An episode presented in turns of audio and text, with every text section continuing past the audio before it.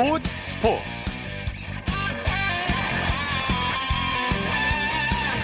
여러분 안녕하십니까? 아나운서 이창진입니다. 세계적인 배구 스타 김연경 선수가 11년 만에 국내 배구 코트로 돌아옵니다. 흥국생명은 오늘 김연경 선수와 연봉 3억 5천만 원에 1년 계약했다고 밝혔는데요.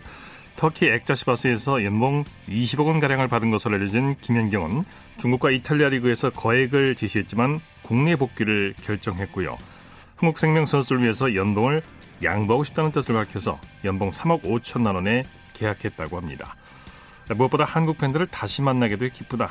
많이 응원해준 팬들에게 기쁨을 줄 수 있도록 최선을 다하겠다. 이렇게 복귀 소감을 밝혔는데요. 한국 배구의 살아있는 전설이자 역사인 김현경 선수. 국내 무대에서 또 어떤 새로운 역사를 쓰게 될지 기대가 큽니다. 토요일 스포츠 버스 프로야구 소식으로 시작합니다. 스포츠홀의 윤세호 기자입니다. 안녕하세요. 네, 안녕하세요. NC의 독주가 무섭네요. 오늘도 한화를 상대로 완승을 거뒀죠? 네, NC가 대전 한화 이글스파크에서 열린 한화 원정 경기에서 14대 2로 완승을 거두면서 다연승을 질주했습니다. 네, 점수차가 크게 났는데 NC 선발 구창모 선수 역시 에이스다운 매물을 보여줬어요. 네, 오늘도 구창모 선수는 6이닝 1실점으로 최고의 활약을 하셨습니다. 시즌 5승째를 거뒀고요.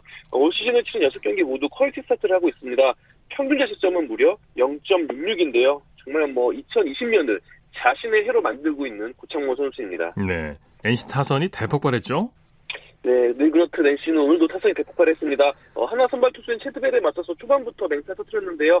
무려 14개의 안타를 NC 타선이 합작을 했습니다. 특히 올해 뭐 NC에서 최고의 어, 활약을 펼치고 있는 강진성 선수 그리고 또 노지영 선수 등 하위 타선에서도 타자들이 맹활약을 하면서 정말 올해 NC 타선은 1번부터 9번까지 쉬지 않고 터지고 있습니다. 네, 한화는 투타 코치들이 모두 빠진 채 경기를 했어요.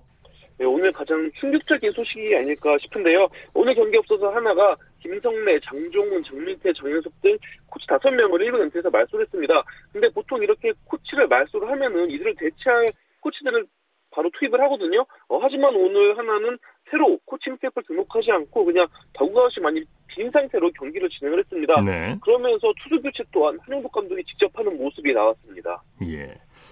한화가 13연패, 무려 13연패의 늪에 빠졌는데 이 부진이 왜 이렇게 길어지는 걸까요? 네, 2013년도에 13연패 빠진 이후 지금 7년 만에 다시 또 악몽에 빠져 있는 하나인데요. 네.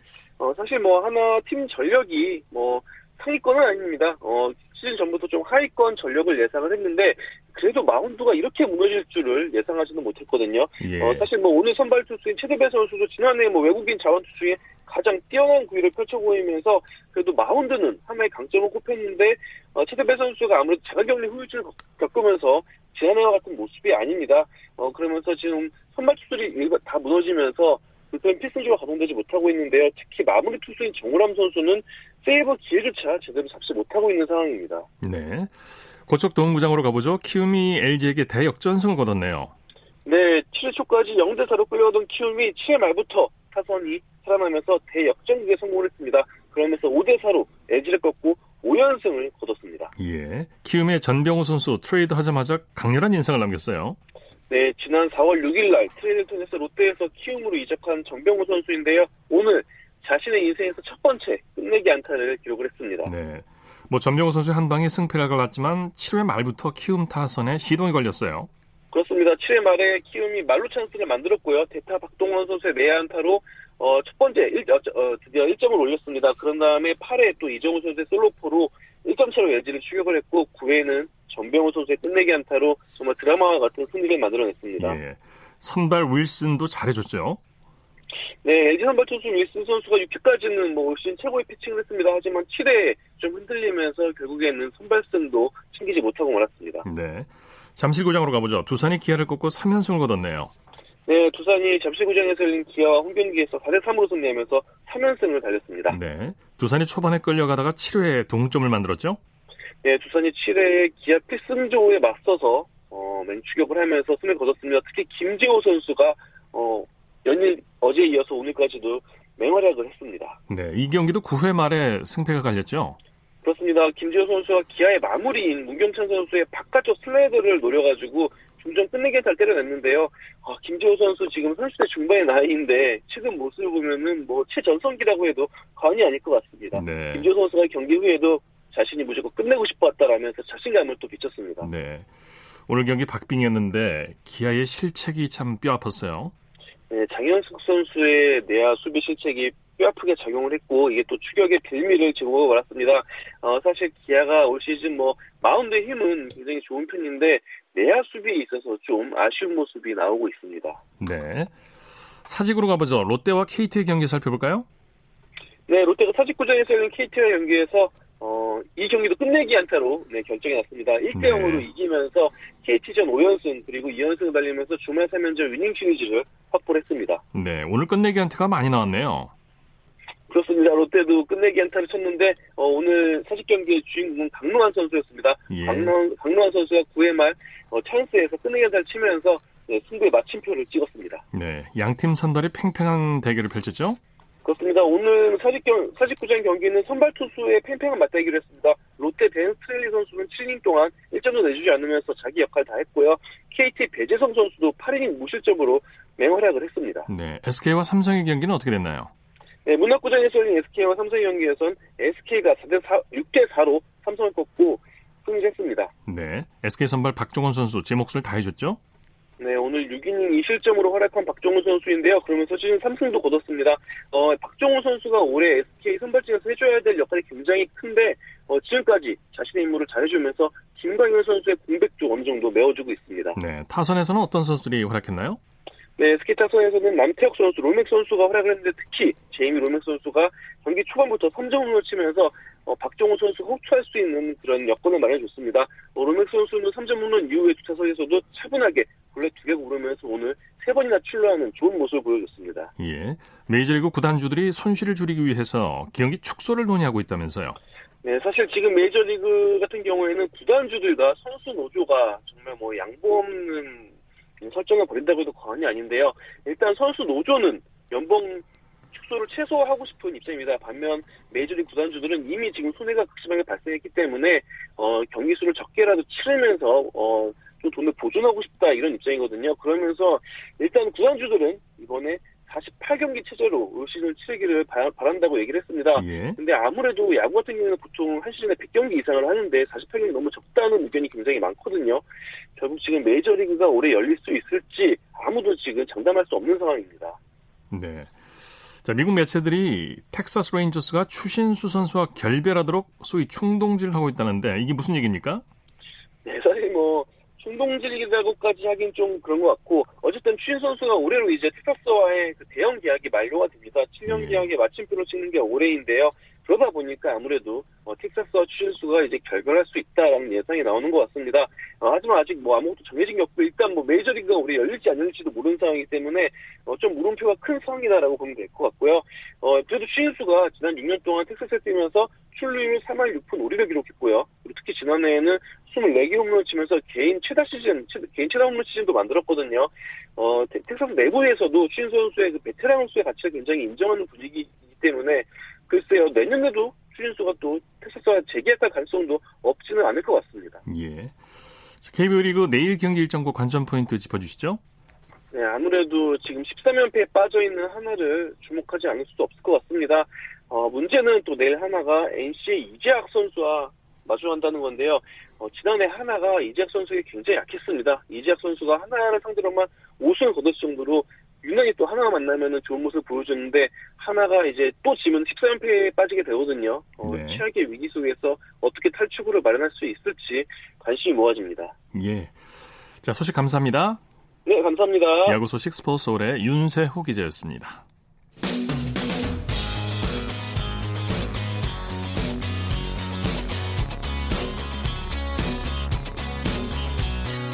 따뜻한 비판이 있습니다. 냉철한 분석이 있습니다.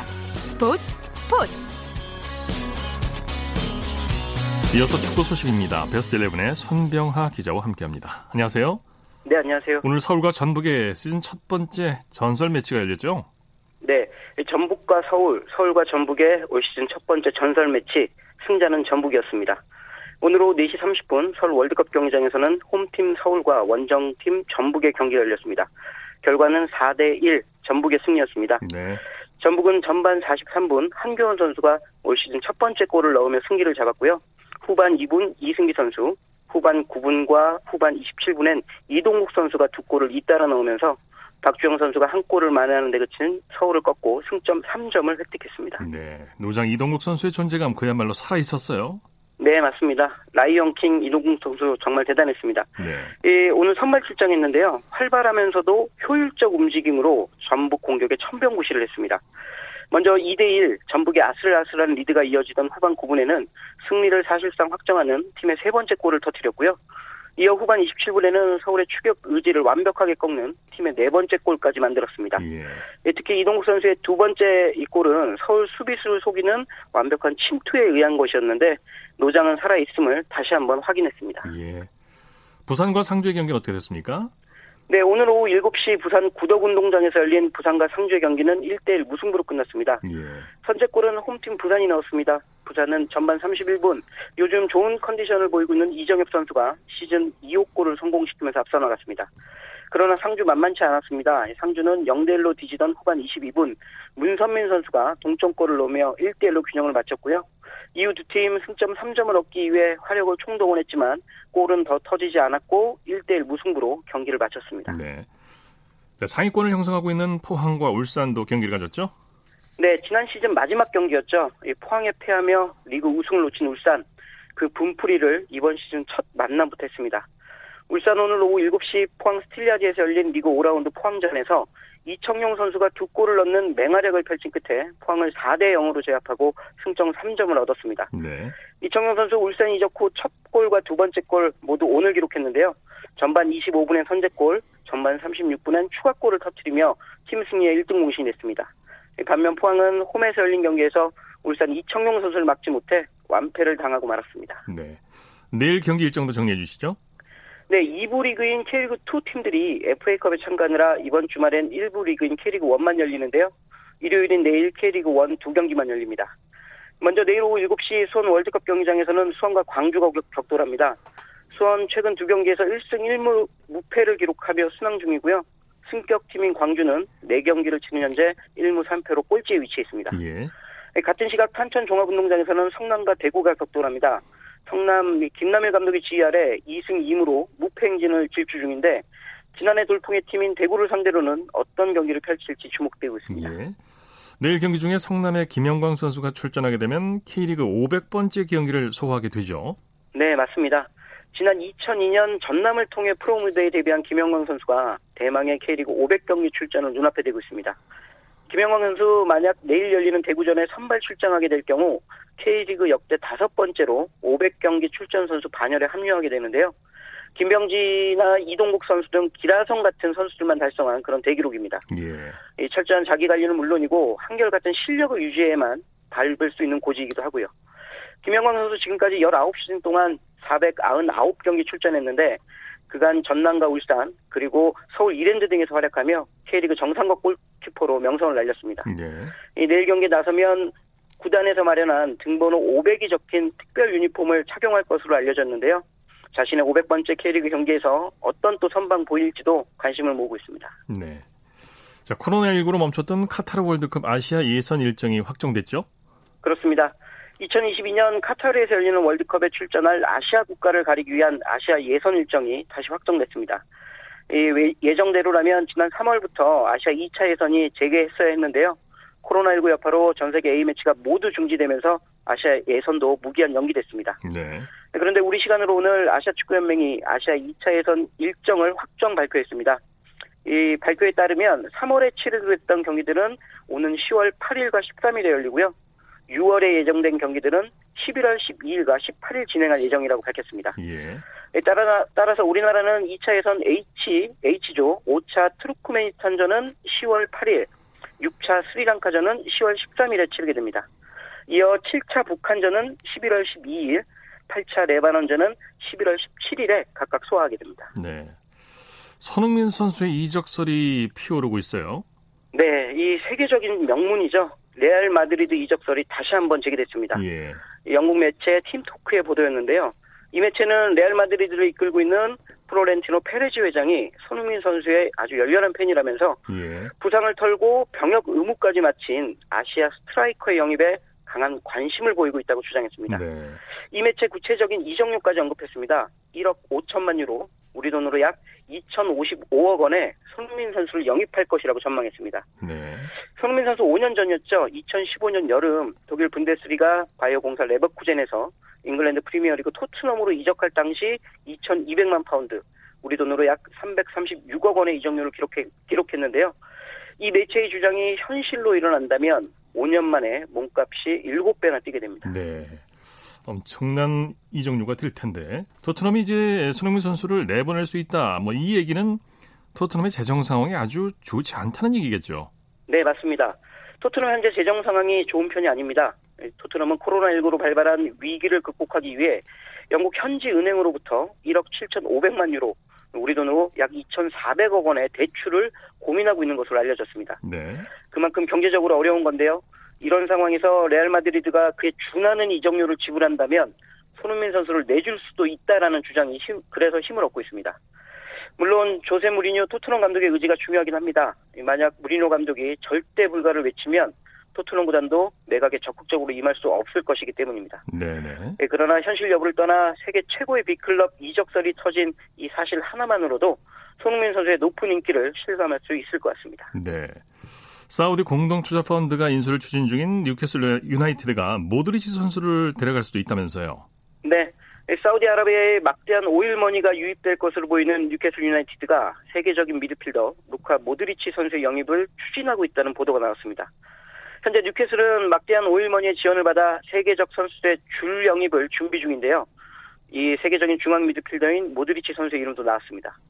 영국 현지 매체들에 따르면 뉴캐슬은 현재 인수 작업이 마무리되는 대로 모드리치 선수 영입에 착수할 것이라고 전했고요. 예. 이적료는 최대 3천만 유로, 우리 돈으로 약 411억 원이 될 것이라고 전망했습니다. 모드리치 선수 이번 시즌이 끝나면 레알 마드리드를 떠날 것이란 관측이 뭐 꾸준히 제기되고 있는데 과연 뉴캐슬에서 새로운 축구 인생을 설계하게 될지도 관심을 모으고 있습니다. 네. 소식 감사합니다. 네, 고맙습니다. 축구 소식 베스트 11의 손병화 기자와 정리했습니다. 쳤다 하면 홈런이고 슛 골이고 각본 없는 한편의 드라마. 그것이 바로 그것이 바로 손에 잡힌 우승 트로피. 목에 걸린 그 배달 너와 내가 하나 되는. 그것이 바로 그것이 바로 그것이 바로 꿈꾸던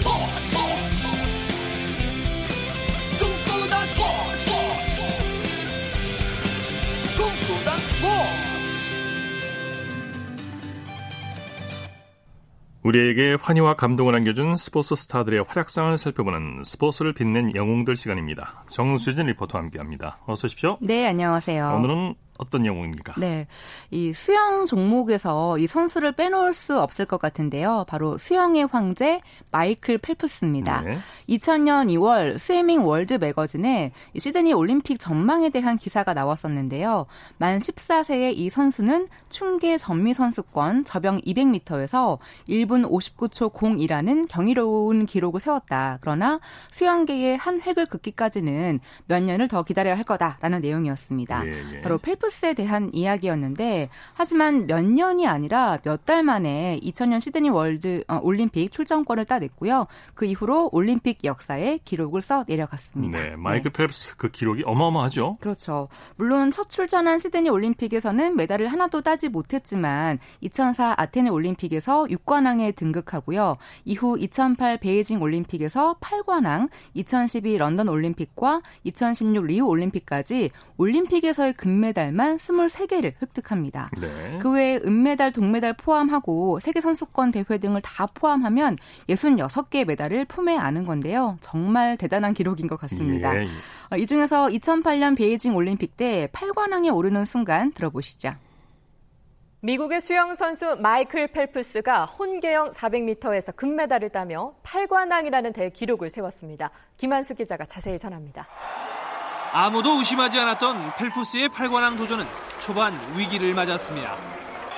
두 번째 평영에서 올림픽 2연속 2관왕 기타지마가 일본을 선두로 끌어올렸습니다. 운명의 순간 세 번째 저병주자로 나선 펠프스. 3위로 물속에 뛰어든 펠프스는 거침없이 물살을 갈라 단번에 선두를 미국으로 바꿔놓았습니다.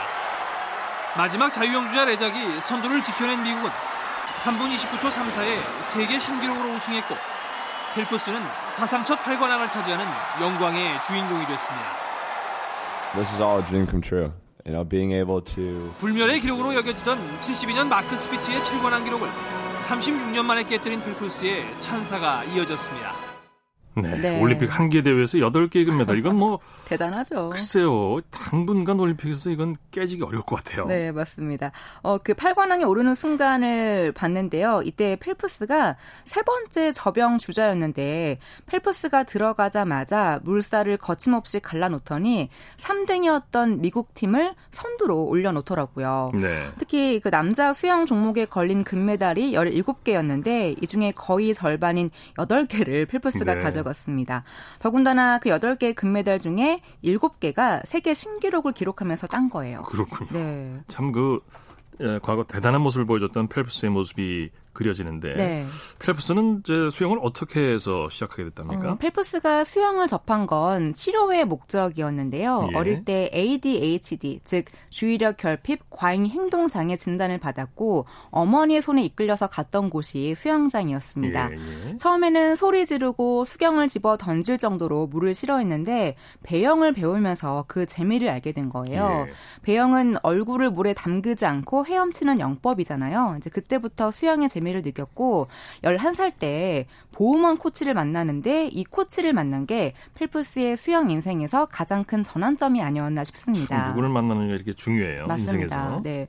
사실 완벽주의자인 보우먼 코치와 산만한 펠프스 전혀 어울리지 않는 조합이었는데요. 늘 티격태격하면서도 우정을 쌓아가요. 그 둘 사이의 일화를 하나 말씀을 드리면 어, 리우 올림픽 석 달 전에 펠프스의 아들 부머 로버트 펠프스가 태어나는데 이 로버트라는 미들네임이 바로 보우먼 코치의 이름에서 따온 거라고 합니다. 아, 그렇군요. 예. 그러니까 펠프스가 스승에 대한 존경의 표시로 붙인 건데요.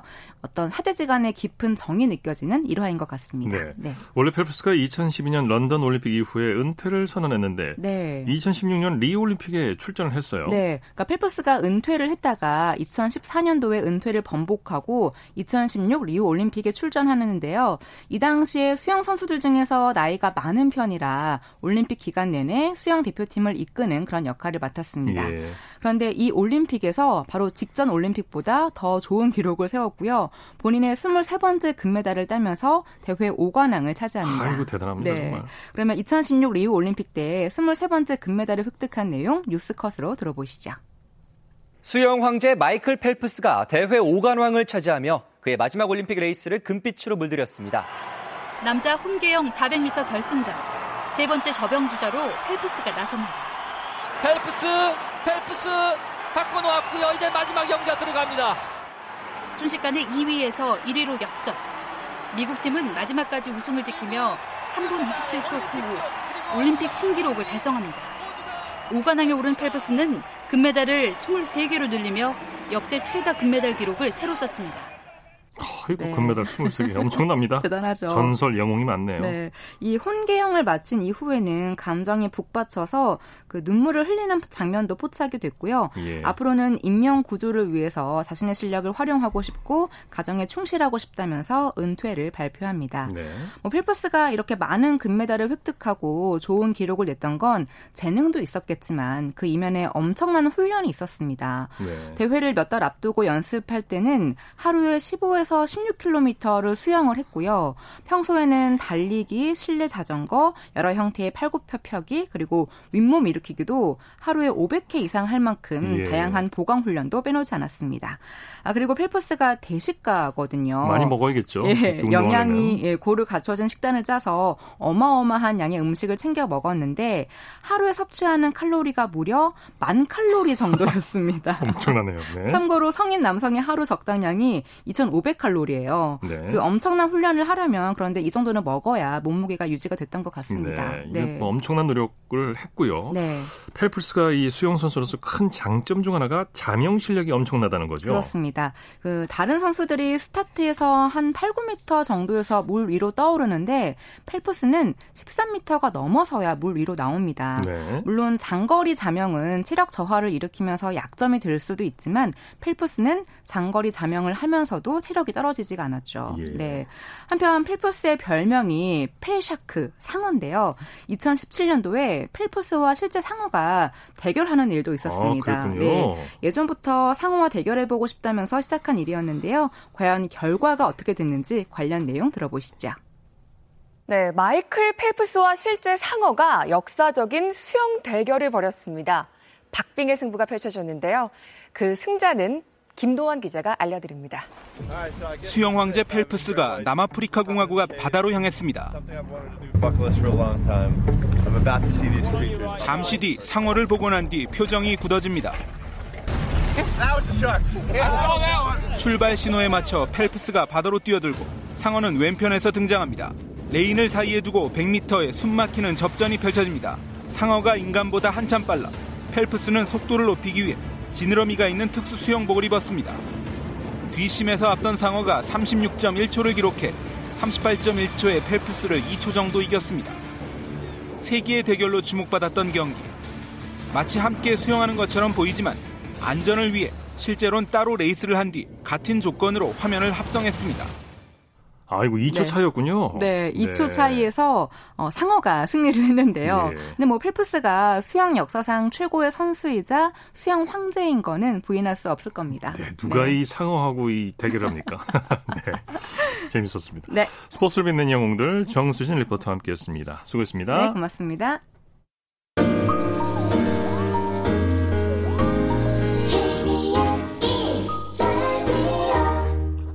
이어서 한 주간의 해외 스포츠 소식 정리합니다. 월드스포츠 연합뉴스 영문뉴스부의 유지호 기자와 함께합니다. 안녕하세요. 네, 안녕하십니까. 일본 정부가 코로나19 사태 장기화에 대비해서 내년 도쿄올림픽을 간소화하는 방식을 검토 중이라고요? 네, 그렇습니다. 일본 요미우리 신문이 지난 목요일 복수의 정부 및 대회 조직위 관계자를 인용해서 이같이 보도했는데요. 이 간소화 방안으로는 각 경기장 관중 및 개폐회식 참가자 또 행사 등의 축소가 검토될 것이라고 했습니다. 네. 감염 방지 대책으로 선수와 대회 관계자는 물론 모든 관객에 대해 코로나19 감염 여부를 확인하는 유전자 검사를 의무화하는 방안도 검토 중이라고 하는데요. 이 대회 조직위가 이런 방안 등을 놓고 어, 국제올림픽위원회 IOC와 협의를 본격화할 전망입니다. 스가 이 일본 관방장관은 선수와 관중 모두에게 안심이 되고 안전한 대회로 만드는 것이 매우 중요하다는 입장을 밝혔고요.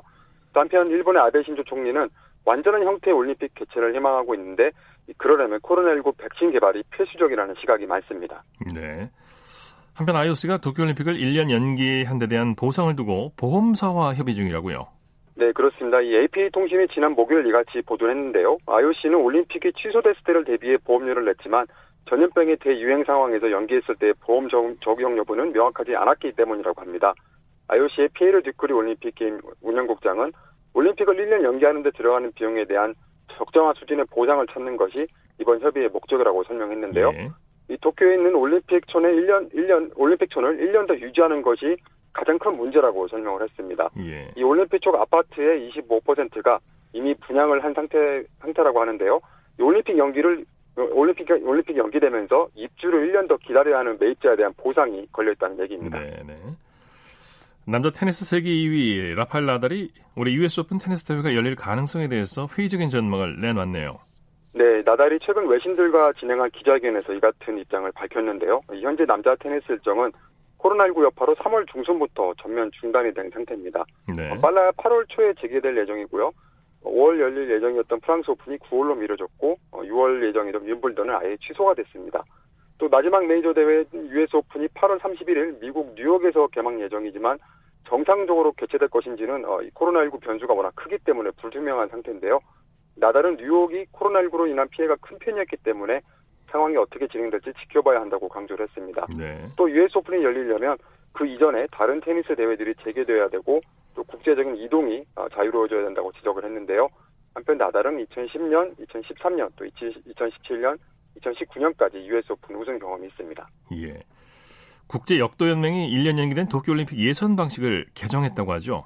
네, 그렇습니다. IOC가 최근 국제 역대 연맹의 역도 연맹의 개정안을 승인했는데요. 어, 이에 따르면 올림픽 예선전 기간을 올 10월 1일부터 2021년 내년 4월 30일까지 연장하고 또 기존에 예정되었지만 취소된 예선전 역시 이 해당 기간에 실시할 예정입니다. 올림픽 예선 기간 동안 최소 6개 대회에 참가해야 하는 기준은 그대로 두었고요. 또 도쿄올림픽에 출전하려면 이 새로 연장된 기간인 10월부터 내년 4월 말 사이에 잡힌 대회 중 한 개 대회는 선수들이 반드시 참가해야 합니다. 네. 세계 반도핑 기구를 상대로 한 러시아의 도핑 스캔들 공판을 11월 2일과 5일 사이에 열기로 했다고 하죠? 네, 그렇습니다. 이 공판은 스포츠 중재재판소 카스에서 열리게 되는데요. 러시아 도핑 방지위원회가 작년 12월 세계 반도핑 기구가 내린 4년 제재 조치에 항소하면서 촉발된 사건입니다. 러시아는 모스크바의 한 실험실에서 이 도핑 관련 자료를 조작한 혐의를 받고 처벌을 받았는데요. 어, 주요 국제대회 국기 사용 금지가 포함되어 있습니다. 하지만 이 카스가 최종 결정을 내릴 때까지는 효력이 발생하지 않는데요. 만일 예정대로 11월에 공판이 진행되면 어, 1년 연기된 도쿄올림픽이 시작되기 6개월 전에 평기를 내려줄 수가 있습니다. 네. 러시아는 2032년 올림픽 유치 경쟁에 뛰어들 수가 없게 됐고요. 또 개최지로 선정된 모든 세계 선수권 대회 개최 자격도 박탈당했는데요. 하지만 도핑이 연루되지 않았다는 걸 증명할 수 있는 선수들은 어, 주요 국제대회 중립 선수로 나설 수 있을 전망입니다. 네, 소식 고맙습니다. 네, 감사합니다. 월드스포츠 연합뉴스 영문뉴스부의 유지호 기자였고요. 이어서 우리나라 스포츠 각 종목의 발전 과정을 살펴보는 스포츠 기록 실 시간입니다. 라디오 한국 스포츠 100년사 중에서 한국 스포츠의 창립기를 살펴보고 있는데요. 스포츠 평론가 신명철 씨와 함께합니다. 안녕하세요. 네, 안녕하십니까. 일장기 말소 사건, 이 사건은 손기정 선생의 베를린 마라톤 우승과 관련해서 뗄래야 뗄 수 없는 일이겠죠? 그렇습니다. 이 일은 1936년 8월 25일 벌어졌는데요. 손기정 선생이 우승한 8월 9일부터 16일이 경과된 그날 서울에서 발행된 동아일보에 실린 송기정 선생의 사진에서 일장기가 지워져 있다는 사실을 가장 먼저 발견한 곳은 서울 용산에 주둔하고 있던 일본군 제24단 사령부였습니다. 예. 그런데 그때가 오후 4시쯤이었거든요. 어, 제24단 사령부는 재빨리 해당 신문사에 출두를 명령하고 신문의 발송과 배달을 중지시켰는데요. 그렇지만 오후 3시쯤이면 이미 인쇄가 다 끝났고 신문은 발송과 배달이 다 마무리된 그런 상태였습니다. 네. 이 일은 당시 조선 총독 미나미 지로도 바로 알게 됐다면서요? 네, 그렇습니다. 당시 조선 총독이었던 미나미 지로는 일장기가 사라져, 사라져버린 말소된 신문을 보자 책상을 치면서 경로했고 일본 경찰들이 신문사에 들이닥쳤습니다. 사건 직후 동대문 경찰서와 종로 경찰서 위치장은 신문사 사원들로 가득 찼고요. 이들 연행자 가운데 일장기를 없애버리자 말소하자는 하는 이 일을 퍼뜨린 가장 나중에 주요 용의자로 꼽히게 된 인물이 사진 수정을 가장 먼저 생각해내고 제안한 체육주임 기자 이길용, 사회부장 현진건, 어, 많이 들어보신 이름이죠. 네, 네. 운수 좋은 날 그 소설 쓰는 분입니다. 네, 그리고 잡지부장 최승만, 사진과장 신낙균, 사진 재판 기술자 서용호 이렇게 다섯 분이었습니다. 네. 연행된 인사들에 대한 일본 경찰의 고문이 이어졌다고 하죠. 네, 다른 분들은 피투성이가 된 채 석방됐지만 위에 말씀드렸던 다섯 분은 40일 동안 풀리지 않은 채 고문에 시달렸는데요. 이 고문의 주된 목적은 일장기 말소가 이 신문 창설자인 김성수 이분은 뭐 신문 창설자이기도 하지만 조선체육회 창립 발기인이기도 하거든요. 또 이사도 지냈고요. 그리고 사장 송진우 조선체육회 이사를 지내셨습니다. 이분도 직접 지시에 의해서 이루어진 것이라는 자백을 시키려는 것이었는데 일제는 결국 이 사건을 계기로 동아일보를 아예 없애버릴 속셈이었지만 예. 아무리 고물 심하게 해도 사실이 아닌 자백을 받아낼 수는 없었던 것이죠. 네네. 네. 주모자로 지목된 이길용 선생이 특히 심한 고문을 당했다면서요? 네. 이길용 선생의 아내 정희선이라는 분이신데요. 이분은 일장기와 마라톤 베르린 올림픽의 송기정의 저자인 가마대에게 남편이 종로경찰서에 당한 처참한 고문을 다음 내용과 같이 털어놓았는데요. 그 내용을 제가 그대로 좀 인용을 하면 어, 저희 바깥 양반은 몸집이 작아서 몸무게도 많이 나가지 않았습니다. 네. 그러나 몸은 튼튼해서 그때까지 병이라고는 한 번도 알아본 일이 없었습니다. 그러나 그분도 종로경찰서의 모진 고문으로 몸이 완전히 상해버렸습니다. 유치는 40일 동안 계속됐고 그 사이 면회는 한 번도 허용되지 않았다고 해요. 예. 우리가 할 수 있는 일이란 물품을 유치장 안에 들여보내는 차입뿐이었습니다. 그리고 차입하면 그것과 교체해서 입었던 옷가지들을 받아낼 수 있었습니다. 네. 여름이었으니까 당시 여름이었으니까요. 속옷과 와이셔츠를 여러 차례 들여보냈는데 그러면 그때 나오는 와이셔츠는 언제나 피투성이었습니다. 이렇게 증언을 했다고 합니다. 예, 예. 이 사건 이후에 어떤 조치들이 이어졌는지요? 네, 동아일보는 8월 29일자로 무기한 간행 정지 처분을 받았고 이길용 선생 등 다섯 분은 언론계로부터 영구 추방당하는 것을 조건으로 풀려났습니다. 어, 이길용 선생은 종로경찰서에 유치 중이던 9월 25일자 사내 처분으로 사직을 당했고요. 풀려난 뒤에도 일본 경찰의 감시가 심해서 사사건건 이길용 선생의 언동을 트집 잡아서 여러 차례 구속을 하기도, 하기도 했습니다. 그런 네. 어려움 속에서도 어, 이길용은 이길용 선생은 고든 민족 이길용 선생의 고든 민족 정신을 존경하는 마을 유지들이 일본 경찰의 눈을 피해 쌀도 보내고 장작도 보내고 해서 이길용 선생의 살림을 돕곤 했다고 합니다. 네. 이길용 선생이 일제 강점기에서 1940년대 후반까지 스포츠 기자로 맹활약하셨는데 네, 그렇습니다. 한국 전쟁 때 납북됐다면서요? 네, 그렇습니다. 이길용 선생은 스포츠 그 기자가 되기 전인 1919년 당시 그 철도국에서 근무를 하고 있었는데요. 예. 이때는 3일 독립선언서와 임시정부의 기밀 문서를 철도편으로 운송하는 책임을 맡아서 활동하다가 발각되어서 3년간 복역하기도 했던 독립투사셨어요. 지금으로부터 거의 100년 전인 1927년 8월 조선운동 기자단을 조직해서 운동 경기의 전문화에 기여하기도 한 스포츠 기자의 표상이라고 할 수 있고요. 네. 한국체육기자연맹은 1989년 이길용 체육기자상을 제정을 해서 해마다 그해 가장 뛰어난 활동한 기자들에게 이 상을 주고 있습니다. 네. 말씀 감사합니다.